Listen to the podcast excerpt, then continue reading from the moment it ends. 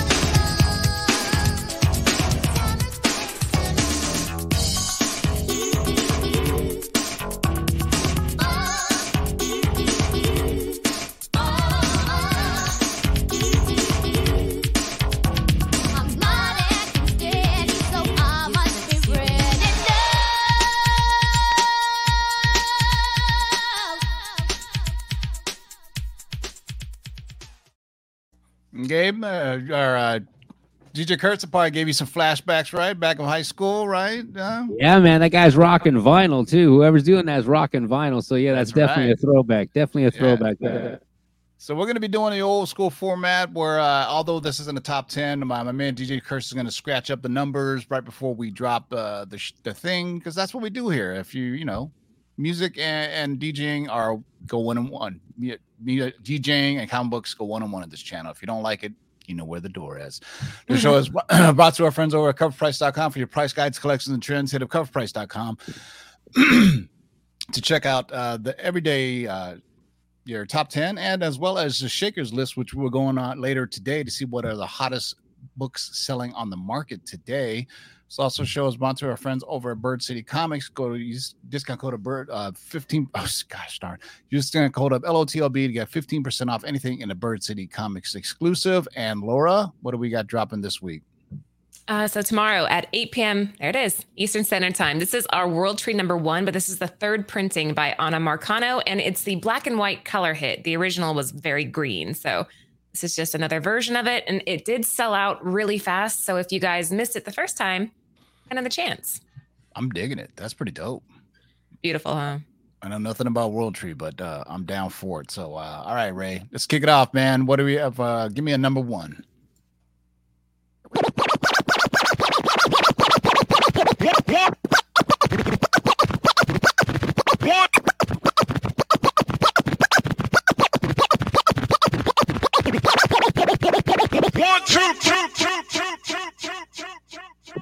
Sorry for the And- two. One. Very awesome. That's the kind of Uh, introduction we need for the Shakers Oh list. my god! Yeah, Great. Beautiful. uh, and I feel totally stupid because uh, guess what? I didn't upload the graphics yet. So uh, hold on one second. I won't put Ray. I put. I won't put Ray on the cur- on the spot here by mixing for us live while I do this. So uh, you know what? You'll get some Randall Park since it's Freestyle Friday. Hey. The baddest on the microphone apparatus is here. When I rock a rhyme, often eyes are dropping a tear. It's so beautiful, it's America's landscapes when this man makes lyrics like the syrups that you pour upon your pancakes. My mandate is to grip minds like a handshake. Spit Orlando Lakes and go skinny dip with the fan base. Over any damn breakbeat. I hastily make pastries tastier than anything that Wolfgang makes. So take notes out of suckers, I make coats, lump of some like Bubba Gump, fishing on lake boats. I take jokes and turn the comedy into drama. I'm bagging on your mama. I'm Jeffrey Dahmer behind ya. I'm a rhyme writer. Lock stock, smoking the ganja. Rebuttals befuddle, leaving a puddle of saliva, sillies. You couldn't handle Randall when I throw my grammar at you. It hit your head and you would think I threw a hammer at you. I point the camera at you like Herb Ritts. Develop it, then use the pictures to pick up bird shits. You're nervous is the impervious wordsmiths hanging out in Rafa's new crib come with the verses. All right. All right, Ray, you want to cut one again?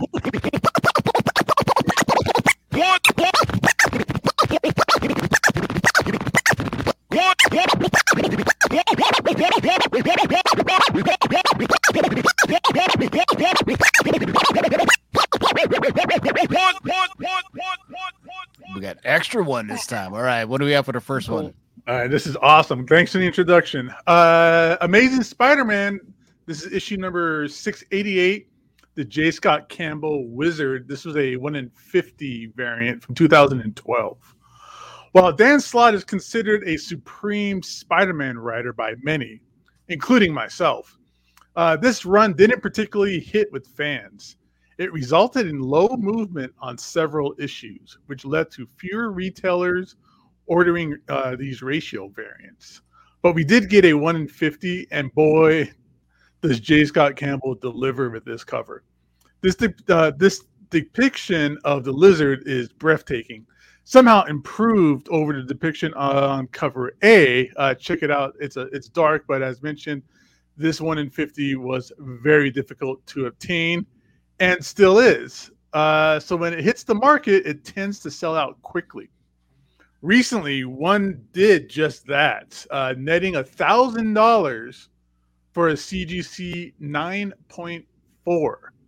That's up $430 from the last time, from the last all-time high sell of that same grade back in 2017, and up $500 from its most recent sale of $500 from back in 2020.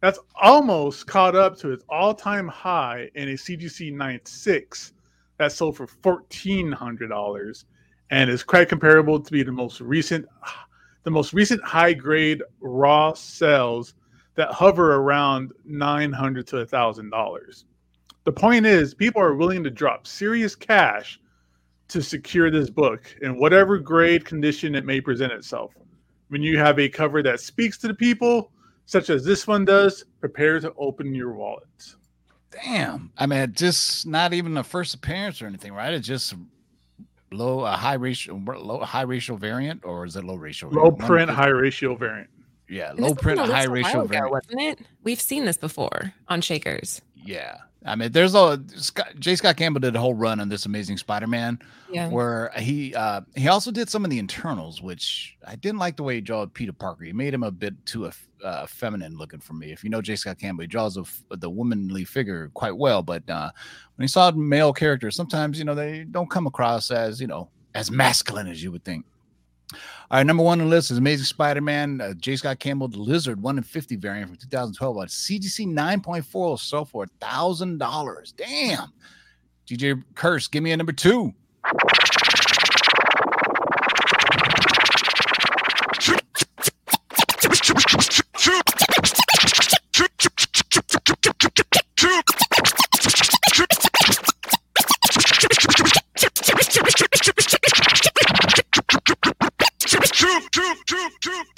All right, what do we have at number two, Laura? Before I read this, uh, shout out to Dave in the chat. Thank you for being here tonight. We're happy to have you. All right, number two, Brave and the Bold, number 11 from 1958. The Brave and the Bold comic book series is one of the longer running titles from DC Comics. Volume one is 200 issues long and ran from 1955 to 1983. The first 24 issues feature adventure stories from past ages and characters such as the Silent Knight, the Golden Gladiator, Robin Hood, and Viking Prince. The series was reinvented, starting in issue number 25 with the introduction of the Suicide Squad. Issue number 19 is comprised of a number of short stories highlighting John, the Viking Prince, and the Silent Knight. A number of other familiar characters appear, including King Arthur, Queen Guinevere, and the Knight of the Round Table, Knights of the Round Table. The cover story, Viking Prince, The Challenge of the Flying Horse, finds John carried away by a winged horse to Valhalla, where he encounters a legion of warrior women. These earlier Brave and the Bold issues are often overlooked by collectors, as most consider the later issues featuring Suicide Squad, Hawkman, and of course the Justice League of America to be of more interest. But these original issues contain fabulous stories and art and seem to be gaining steam within the comic community. The past week, we saw a CGC 9.0 of Brave and Bold number 19 sell for a record $1,450. Not bad for a relatively later issue in the early offerings of the Brave and the Bold. So I mean, yo, Brave and the Bold number eleven from 958 and 9.0 for 1450. That seems rather low to me, but uh, hey, man, I'm all about mythology and nice Arthurian legend and all that stuff in comic books, man. Give me more of that. Remember, uh, remember Right up your alley. This is Valhalla. This is all. This is you. yeah. Do you remember that book, Gabe? Camelot 3000. Was it Camelot 3000 or 2000? Camelot 3000. That was uh, Brian Bolland. Yeah, it was a DC book where it's like Knights of the Round Table that took place in outer space in the future, and I, you know, and I'm all about that. You know, to this day, I will say Excalibur is top five movies of all time for me. The James, the, the Boorman movie, not the subsequent reboots or whatever. They haven't done a really good uh, King Arthur story since Excalibur, and I will take that to my grave. So number two on the list, Brave and the Bold. Number eleven. Give me a And also, I'm a big fan of uh, the Knights of the Knights of the Round Table. Yeah. Anybody remember that cartoon from the 90s? That's right, man. Drop a tree.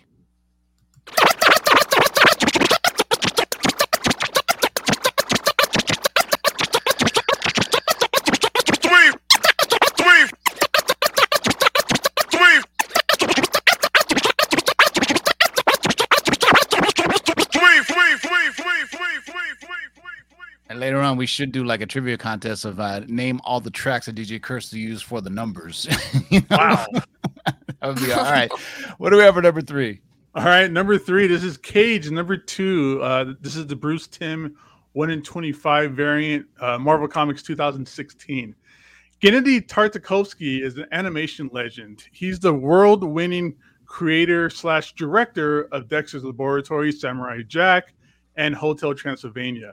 Oh, and that style aesthetic you love for the beloved Star Wars Clone Wars. That's all Gennady not only that, uh, but he also created, developed, directed, and wrote the non-canon series as well. Keep in mind, this is uh this is different from the long-running canon CG animated Dave Filoni helmed Star Wars: The Clone Wars.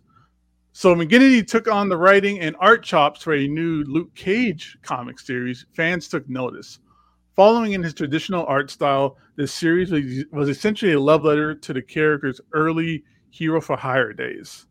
It featured tongue in cheek writing that also came across as a parody to readers who didn't know Gennady's style. The old school feels and costume was designed specifically for readers who loved Luke Cage since his creation. It's absolutely worth a read for those that fit in that fandom. Ultimately, the series was a low print run of about 22,000 copies by the time issue 2 came out. Asking retailers to order 25 copies to receive a variant cover was probably a unique was was a tough ask. Today, with so many Bruce Timm collectors out there, his style, his art style delivered a unique throwback cover to an homage to popular black exploitation films of the 70s. If you're looking for a copy of this must-have cover for Timm fans, then it's going to start costing you now $200 based on this week's new sale of a near mint raw copy. Wow, that is crazy. Two hundred dollars for a raw dog, and uh, I'm yeah, I'm loving the aesthetic of it. Kind of like a old, you know, black exploitation movie. From it, just read the cover. He's back, Cage, better than ever, with two steel hard fists and a big hunk of mean to drive him. Perfect. Yeah, this is totally awesome. black dynamite right here. Yeah. Oh my god, it's one of my favorite film movies of all time too. It's Black Dynamite. My mama says you're my daddy, Black Dynamite. Uh, hush up, little girl. There's a lot of guy, cats out there named Black Da- Dynamite. number three on the list is Cage. Number two. All right, give me a four, DJ Curse.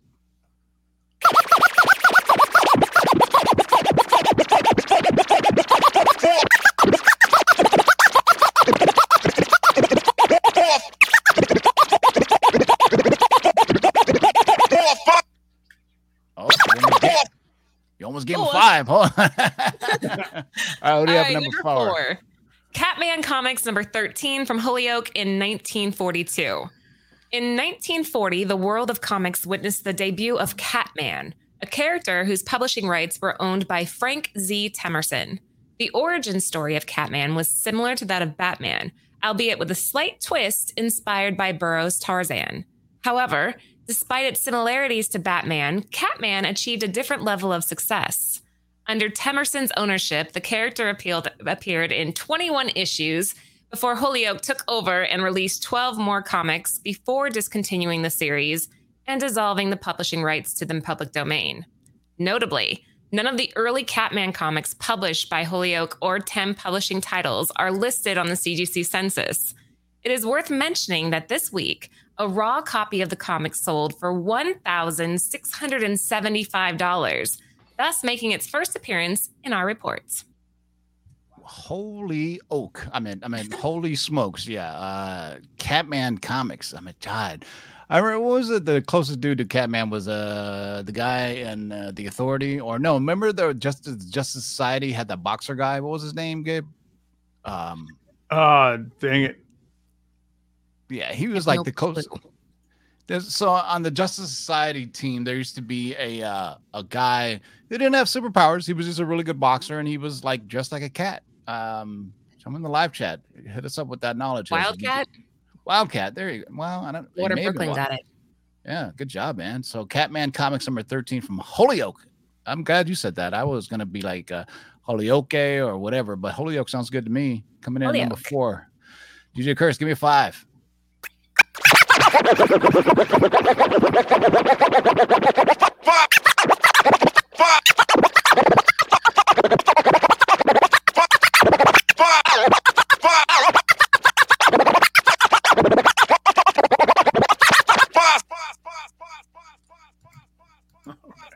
All right, so number five, everybody, we got DC Special number 11, DC Comics 1971.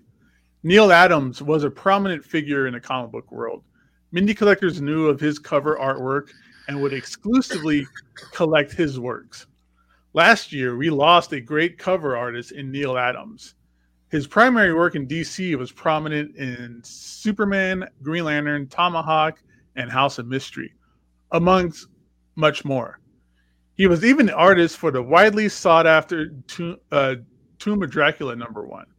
His depictions of monsters brought readers back to a time of horror. This book was a perfect example of that, showing the, the imposing gargoyle looming over the unsuspecting victims. This is a tough book to find with only 69, 69 dudes, uh, only 69 books on the CGC census. This past week, we saw a first sale and record high set on a CGC 96 copy. Out of the 69 mentioned, only 16 are 9.6 or above, which justifies the sale of this rare book at $655. Uh, if you would have told me, never told me it was a Neal Adams cover, I never would have guessed. But then again, I say that about most of Neal Adams' early stuff. Like I think later on in his career, his his art styles was more um, pronounced. I would say like the '80s, uh, you know, right around there. But like you know, I think earlier, like Tomb of Dracula number one, I couldn't tell that's a Neal Adams cover. All right, you know what I mean? There's certain artists that you know they progress over time, or they just straight up change their style over time. So, but this I can still- see in the way he draws like clothes on these boys. That's Neal Adams like folds and stuff like that. Whoa, a little creepy there. The way, uh, the Good way eye. he draws clothes on boys. All right, all right. We're, we're gonna keep on moving now with that one. DJ Curse, give me a six. Six, six, six, six, six.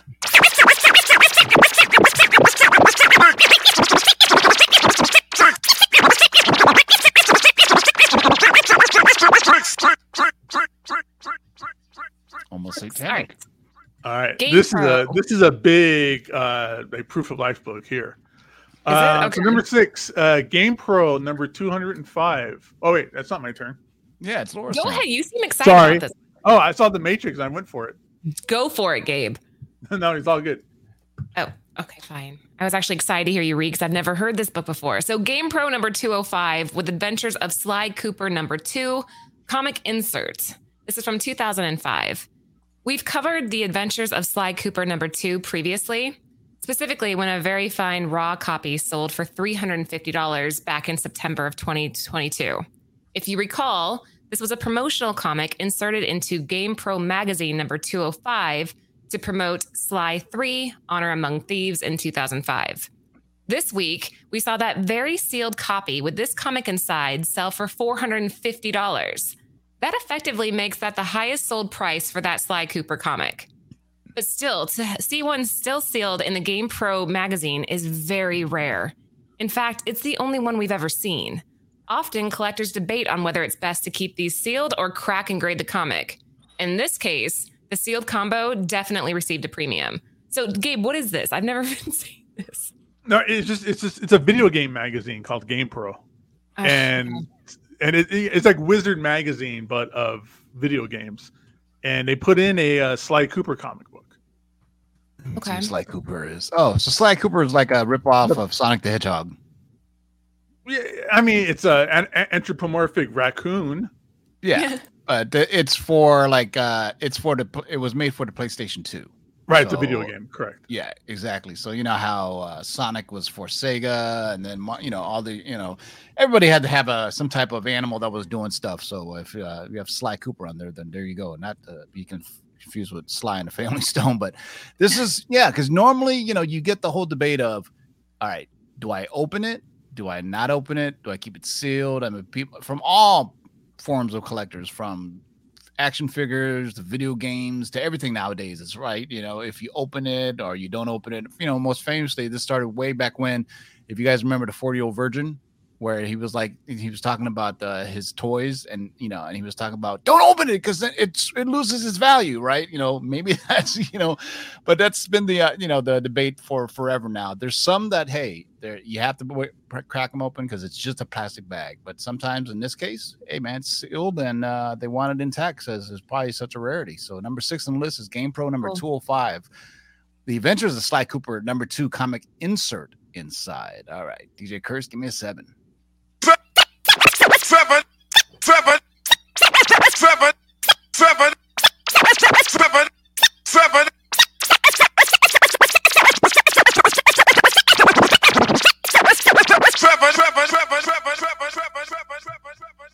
Number seven, Marvel Spotlight issue number six, uh, newsstand. Uh, then this is Marvel Comics 1980. This iconic comic book uh, showcases the origin and first comic book appearance of our beloved Star Lord. It's worth noting that the very first appearance of Star Lord is in Marvel Preview number four from 1976, but that was a magazine issue. With his recent new high all-time high sell of $658 for a CGC 9.8 slab. This issue had gained considerable attention amongst collectors and enthusiasts. This is especially true given the, the completion of the Gunn MCU trilogy in the ever so exhilarating post credit scene. With a current upward trend of 2.63%, collectors recognize the growing value and significance of this key issue. The most common raw copies are found in very fine con- or in fine condition, with a value of $26, providing an accessible entry point for fans looking to own a piece of Star Lord's comic book history. For collectors seeking the pinnacle of pers- uh, preservation, a slab 9.6 copy commands a price tag of $300. I I remember when that Marvel uh preview book was all the rage when they first announced the new Guardians of the Galaxy movie and they announced the team of uh you know Star Lord. I mean, um, what do we think? Do we think uh do we think uh Pratt as Star Lord is never going to appear again, or no? Or do we think he's going to reprise the role? Because he didn't come out and say that he's he's retired the role. I think he'll be back. Yeah, because at the end of the movie, they were like, Star Lord's going to come back. Mm-hmm. Right? Yeah, I don't think they can I- do it with anybody else besides Pratt.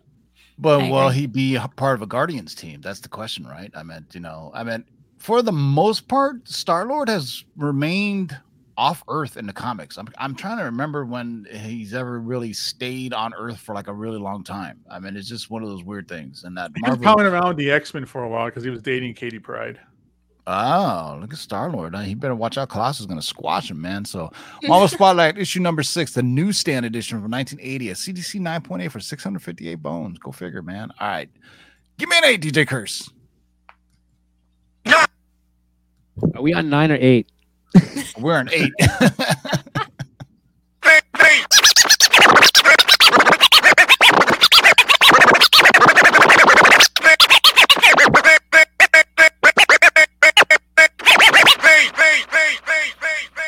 All right. First time ever, we had some preemptive scratching on the show, but uh, all right, what do we have at rate? Stormwatch number 37. This is from Image Comics back in 1996. The Authority was mostly unknown in the wider comic community up until recently. Once James Gunn took over the DCU and made his plans known for the team, that all changed.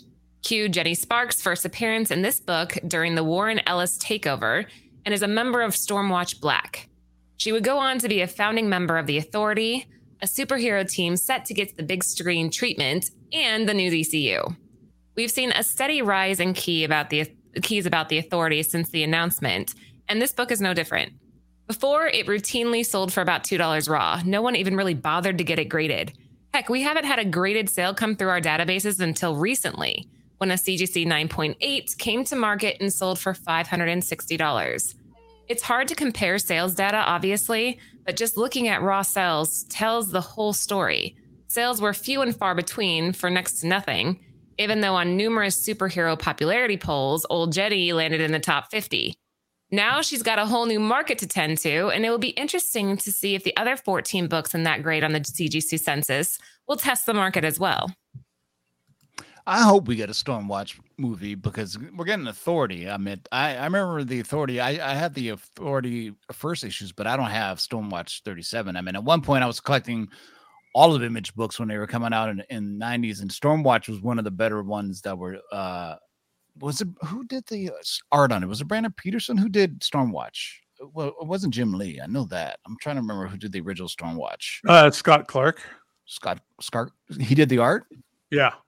Oh wow! All right, so there you go. Yeah, I wonder where Scott Clark has gotten. All right, so uh, number eight on the list is Stormwatch number thirty-seven. Uh, CGC nine point five hundred sixty bucks. This is easy dollar bin fodder a, a year or two ago before James Gunn made the announcement they were making a live action Authority film. So uh, start digging in them long boxes, see if you got one. All right, DJ Curse, give me number nine. Now is the time.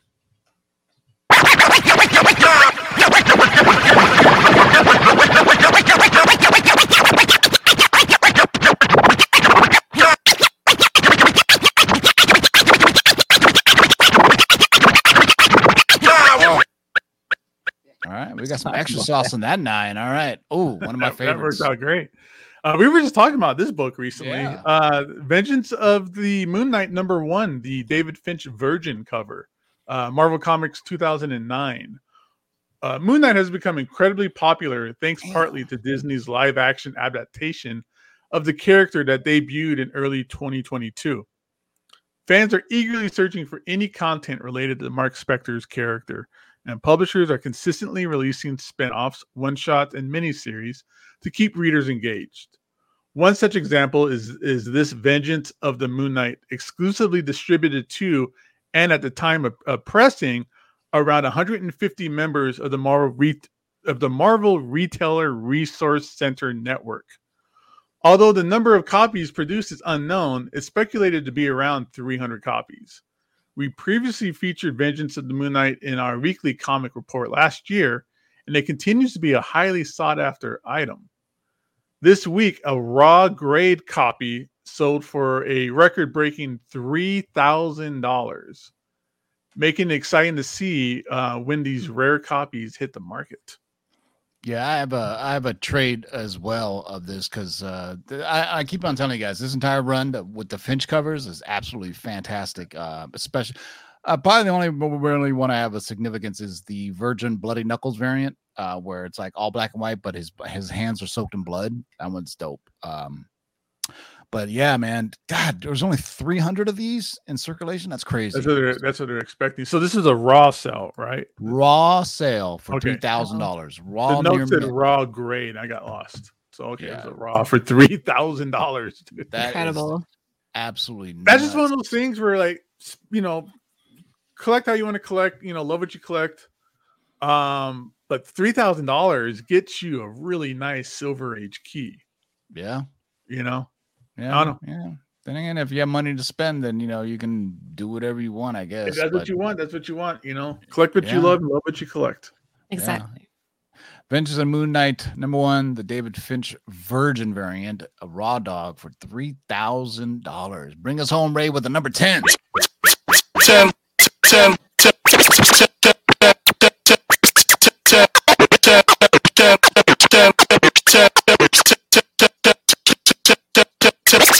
ten, ten, ten, ten, ten, ten, ten, ten, ten, ten, ten, ten, ten, ten.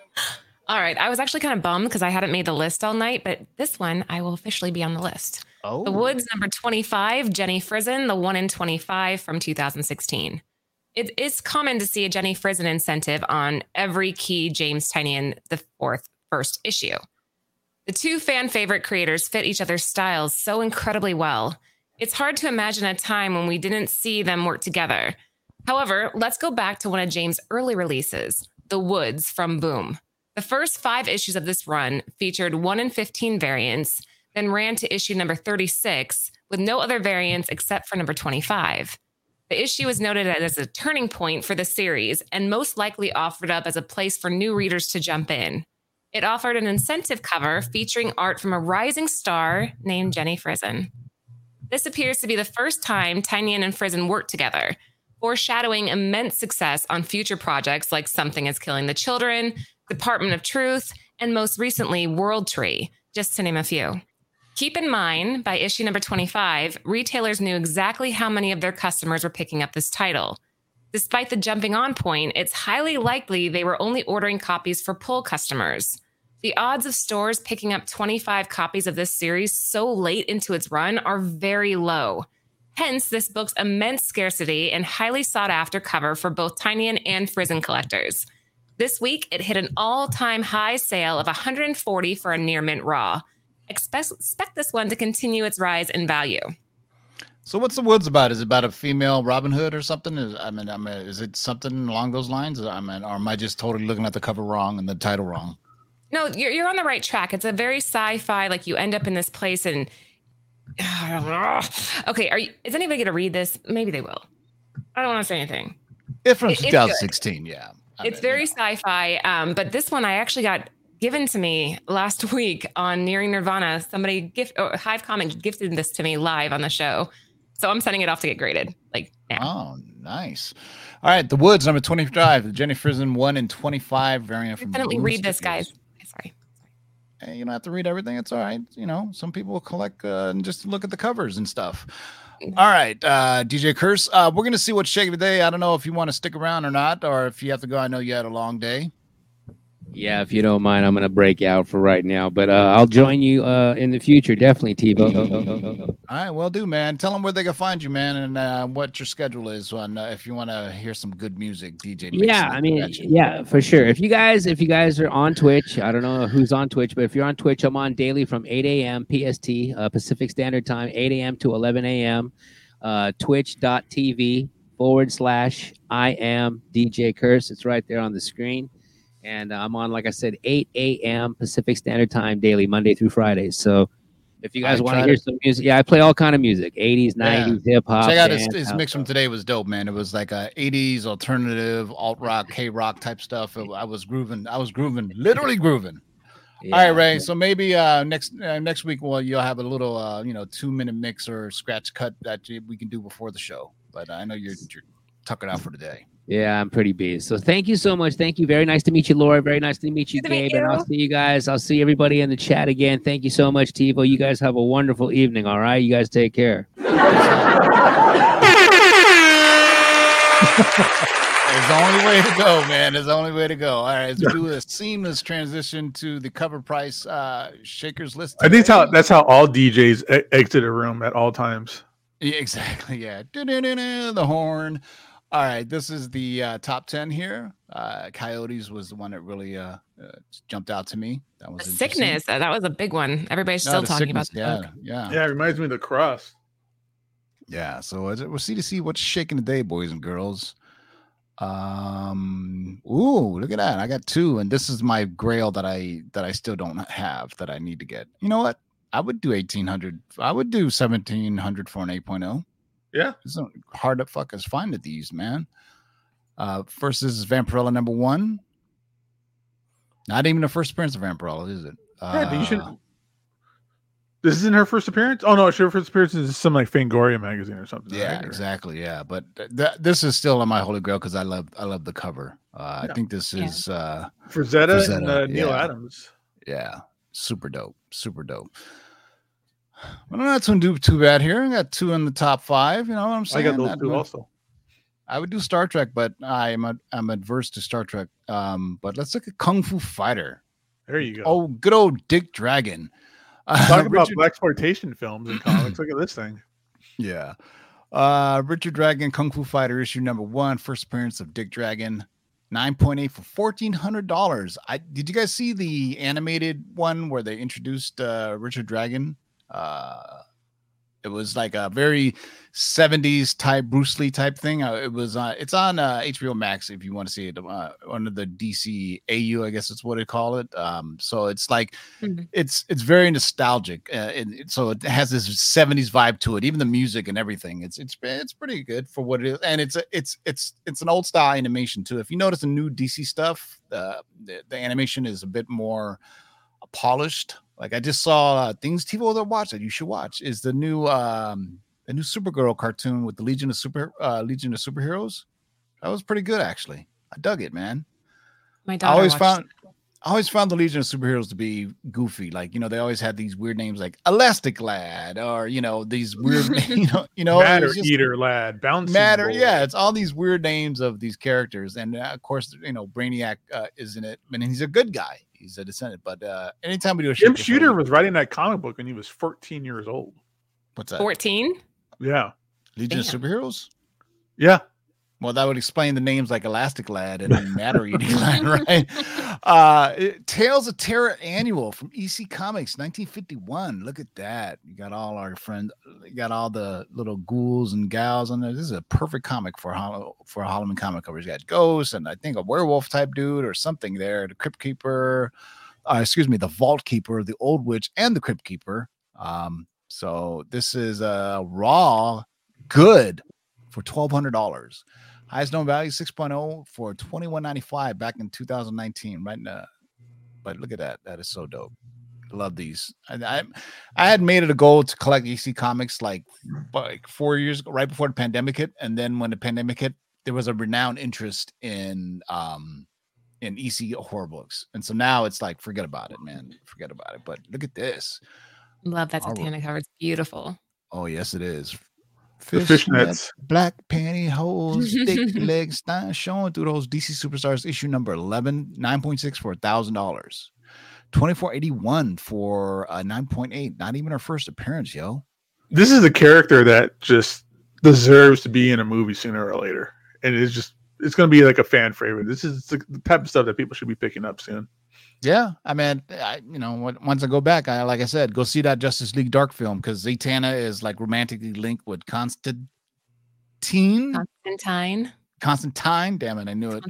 Uh yeah so she's like romantically linked to him uh you know and you know he find when he finds her it's just great the, the house of mysteries involved there's all kinds of cool stuff on there oh is this a is it considered a bondage cover no not pretty damn close though but uh first appearance of nubia i believe uh 9.2 for 995 dollars didn't she just recently come back in the wonder woman comics once again, nobody ever buys or reads Wonder Woman comics. Sorry, uh, I said that, but you guys can crucify me later. But I can tell you right now, I've seen the sales charts. Wonder Woman barely ever hits, rarely ever hits the top twenty, top twenty-five. It's a shame too. You know, there's a lot of things they do with that character. Hey, Tim, can you go back up to that uh, uh Friends of Old Marvel? Oh, Foom. Yeah, there you go. And somebody in chat was asking for it. Yeah, Foom. Number 10, Oh. preview of the of the new X-Men team that predates Giant Size X-Men 1. 11 1169 for a raw dog. Ugh. Highest known value 33,000 for a six- 33,000 for a 9.8 that was just sold last year in 2022. Look at that. Is that rival a nine eight giant size number one? Uh oh hell no. In a 9.8 giant size Yeah. is, is is over that. Um shall we look? Sure, we'll look. Why not? We're live. I'm gonna do it live.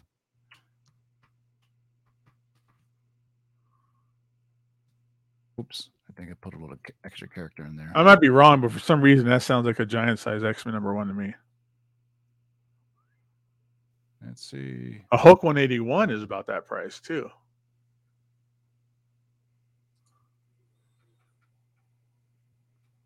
I had to spell it right. You don't have it in your collection? Oh yeah, I do. Oh, don't look. so would it be under G? Uh, That's sometimes think, tricky. under, I think it'd be under G. to there it is. Yep. Mine is a measly low uh, 8.0, but it's signed by Chris Claremont. That works. All right. So it is giant size X Men. I wonder why I can't click on it. Where's JB when you need him? Scroll down to where it says uh, full series. Scroll down. Oh, there you go. Here. Duh, I was looking in the wrong place. All right, let's look at a 9.8. This is down here. It's, it's collapsed. It's on the right hand side. View market value. There's a little tab with it. Yeah, right there.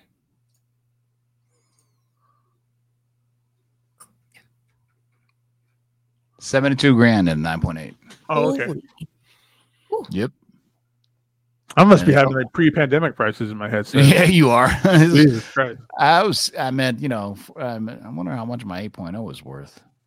Or let's see, three thousand seven hundred eighty-one. It's not bad. Uh, it's only going to go up once the X Men. Kevin Feige gives it the X Men treatment, but uh, who knows when that is with the writer strike that's happening and everything. I mean, you know. Yeah, they're not. gonna- They're apparently not going to be at San Diego either. Nope. Yeah, Marvel said they're not going to be at San Diego Comic Con. I mean, you know, they. I mean, I don't know if it's in solidarity or if it's just like we can't announce new stuff because we don't have writers. I mean, obviously stuff like you know, Secret Invasion already came along because it was it was already in the can, written and stuff. There's shows that if they were like long enough in the production, the producers could be the showrunners for them as long as the script was already written. Um, but there, I guess there was some controversy about the the opening intro for um, Secret Invasion was created by AI. Did you hear about that? Yeah, I liked it. Look cool. Yeah, it didn't bother me. And then people started like, ah, I can tell it's AI. I was like, you know what? I just, you know, most uh, on the next episode, you probably hit that skip button anyway for the intro. you know what I mean? you only watch the beginning intros the first time. Then after a while, you're like, ah, I'll skip through it. Like Game of Thrones, you see it, you're like, oh, that's awesome. And then after a while, you're like, ah, I'll just skip through that. Uh, GI Joe special number one. Congratulations to the uh, person who uh, gave out the what the acronym for GI Joe stood. I already uh, forgot what it was, but uh, he was a winner. A CGC 8.0, nine, a CGC 9.8, $800. Wow. $1,300 in a 9.8. Yeah, this is a weird book. Yeah, because it's got the uh, Spider Man pose, right? Well, not just that. So, uh, Todd McFarlane did one issue of GI Joe. He did issue number sixty, and Larry Hama hated it and fired him from the book. And he, and by the time that happened, he already drew issue sixty-one. Like all the pages were complete, and they had to get somebody else. I forgot who it was to redraw sixty-one. So this GI Joe special number one is the first time, the only place where they actually printed his original comic book artwork for issue 61. Oh shit! See, you learn something every day, boys and girls. So this is uh, from 1995. So I'm assuming the Todd McFarlane run was the original run from the 80s, right? Yeah, that was the 80s. 95, this is when they reprinted it or whatever. Yeah, but exactly. that's when that yeah. came out. But But that's what it is. It's the original artwork from that issue that he did that he got fired from. definitely Todd McFarlane. Uh, I can see Snake Eyes posing like this. You know, some characters they do this pose with everybody. I mean, it's one of the most homage covers ever, right? All right. For all you Italians out there, help me out with this. Luamo raga, Luamo ragno, la minas, manasia in Ogoto, contin atti davisi fustaliat, fusti, fusteliti, fustiliti. Gosh, darn Nailed it. Yeah, yeah, yeah, whatever. Anyways, it means man. all that being said, it means Amazing Fantasy 15 in Italian from Editorio Corno. Uh, when did this come out? 1970. Wow. So they finally reprinted the first appearance of Spider-Man in uh Amazing Fantasy number actually the number on it says 18, but it's actually number 15, if that makes sense. But uh it just goes to show look at that $800 for a 6.5, those foreign comics. Look at that one's dope too. I didn't know there was there's few. Oh, never mind. I was gonna say I didn't know there was this few uh, uh reprints of it, but uh look, there's a unknown comics facsimile. Uh there was a there was a blank cover. Old Navy reprint from 2009. Wow. Old Navy did a reprint. Okay, that's really interesting. I would think that would be more. Uh milestone, another facsimiles from 2019, 2012.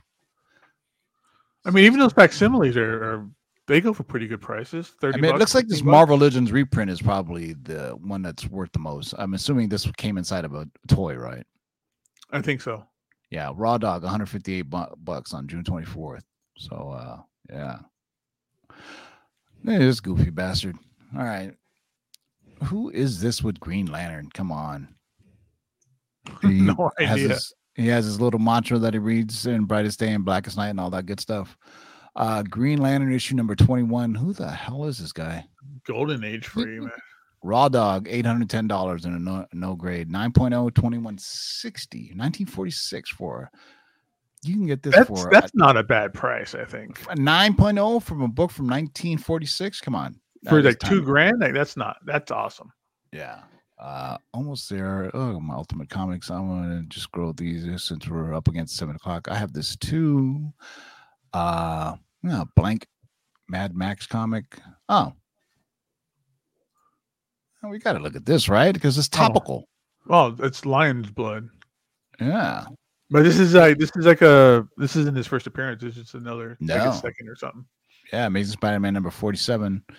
I mean, he does kind of don the top part of the costume. I think the bottom part of the costume probably didn't wouldn't look too well on uh on live action, but six thousand six hundred dollars for a 9.8. Most recently, a 9.0 so for five hundred ninety-five dollars. Uh what did everybody think about the, the trailer? I dug it.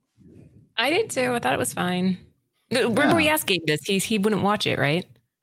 I stopped think it in the middle of it, and that was Mhm. it for me. Yeah, Oh man. You know what? We're watching. It's pretty good. It's a lot of good violence in there. Like, hold on a second. We're seeing a trend here. there's also a lot of lion's blood nonsense in it too. That's what did it for Well, him. He's man, like, you know, out. in the comics, he injects himself with something. That's where he gets his powers from. So maybe Yeah, they but so do athletes. maybe they wanted to steer away from more, you know, because the same origins as as Morbius. But then I was thinking blood and Morbius is probably the same. So there's four Transformers book on the Shakers list. You believe that? I was just that's why I was scrolling through these real fast. I was just like, okay, let's take a look. Yeah, man. So Seven hundred dollars for a nine eight. Jeez. Yeah. Anybody know what the significance of this? Got to be a first appearance. Thundercats and Decepticon, Thunderwing and the Decepticons hit town. That's interesting. Um, issue number 63. And then we go to issue number 69. The Gathering Storm. Grimlock, Galvatron. This was uh $640. Wow, and a 9.8. A couple all days right. ago, you can thank Void Rivals for all this. You think? Or you think it's the live action? I think it's I think it's Void Rivals. I think everybody's talking about what Kirkman's going to do with this. He has a lot of plans for it, so Yeah. There's a lot of Transformer and nine. GI Joe talk over the last week or so that usually doesn't Mhm. happen. Well, I have my Transformers versus GI Joe book, so I'm good. Yeah, I got one too. This is dope. I actually have the four, uh, the whole miniseries, either one and four or one and five. Uh, another CGC 9.8 for $250. Hmm, something's going on. So did Kirkman say, and that's it for the Shakers Boys and Girls, did, did Kirkman say he was going to be using the legacy characters or is he going all brand new? I don't know There's yet. been images that he's released that is of like the legacy characters, like with Wheeljack and um and Optimus on it and stuff like that. We're actually gonna have a see it. meeting with him too, so I'm gonna ask. I'm gonna pick his brain a little bit and see what he has to say about it. There you go, straight from the straight from the Kirkman's mouth. Yeah, Kirkman did a lot of cool promo stuff for LCSs that were uh and you know that were doing it and he was shouting them out. So it'd be interesting, man. All right, uh we're all set, boys and girls. We're running a little bit late and uh, we're gonna end a little bit early without the one hour going. So Laura, any last words? Uh, no, guys, make sure that you check out World Tree Number One, third printing. It launches tomorrow, and then next week we have some other pretty big drops. So just make sure you're following Bird City Comics, and of course, uh, Near Nerdvana goes live right after this. Or not Near Nerdvana. I'm sorry. Uh, long story short, on Near Nerdvana, there's the cover. Isn't she beautiful? I just love Anna Marcano's work. I think it's very it has like an Artgerm vibe to it. I don't know. I like it. Nah, doesn't look like Artgerm. Looks better. well, I think- edgier You can't go wrong with the riff. The I think women draw women better than men do. Does that make sense? Frison, yes. Turner, yeah. I'll give it to Turner. Lau. Or is it, I'm sorry, Lou. Sozomaika, she draws really well. She Yeah. does, yeah. Yeah. Lotte. um Art Uh, Adams. Peach Adam Hughes, Adam Hughes. Uh, what's his name? Frank What's his Cho. name? Stevens. Um, Dave from Air- Stevens. yeah, Dave Stevens, Airboy. Yeah. Stevens. Gabe Yeah. or Dave Cho. Well, Dave Cho is just a pervert. That's why. I mean, some of the stuff. If you follow him, some of the stuff he he's just such a. He's a he's a he's a wild man. He is. Gabe, any last words? All right, thanks again for showing up, everybody. We'll see you guys next week. Yeah, have a Right. great weekend, boys and girls, and we'll see you Tuesday for the CovrPrice top 10. Until next time, boys and girls, keep digging in them long boxes. Peace out.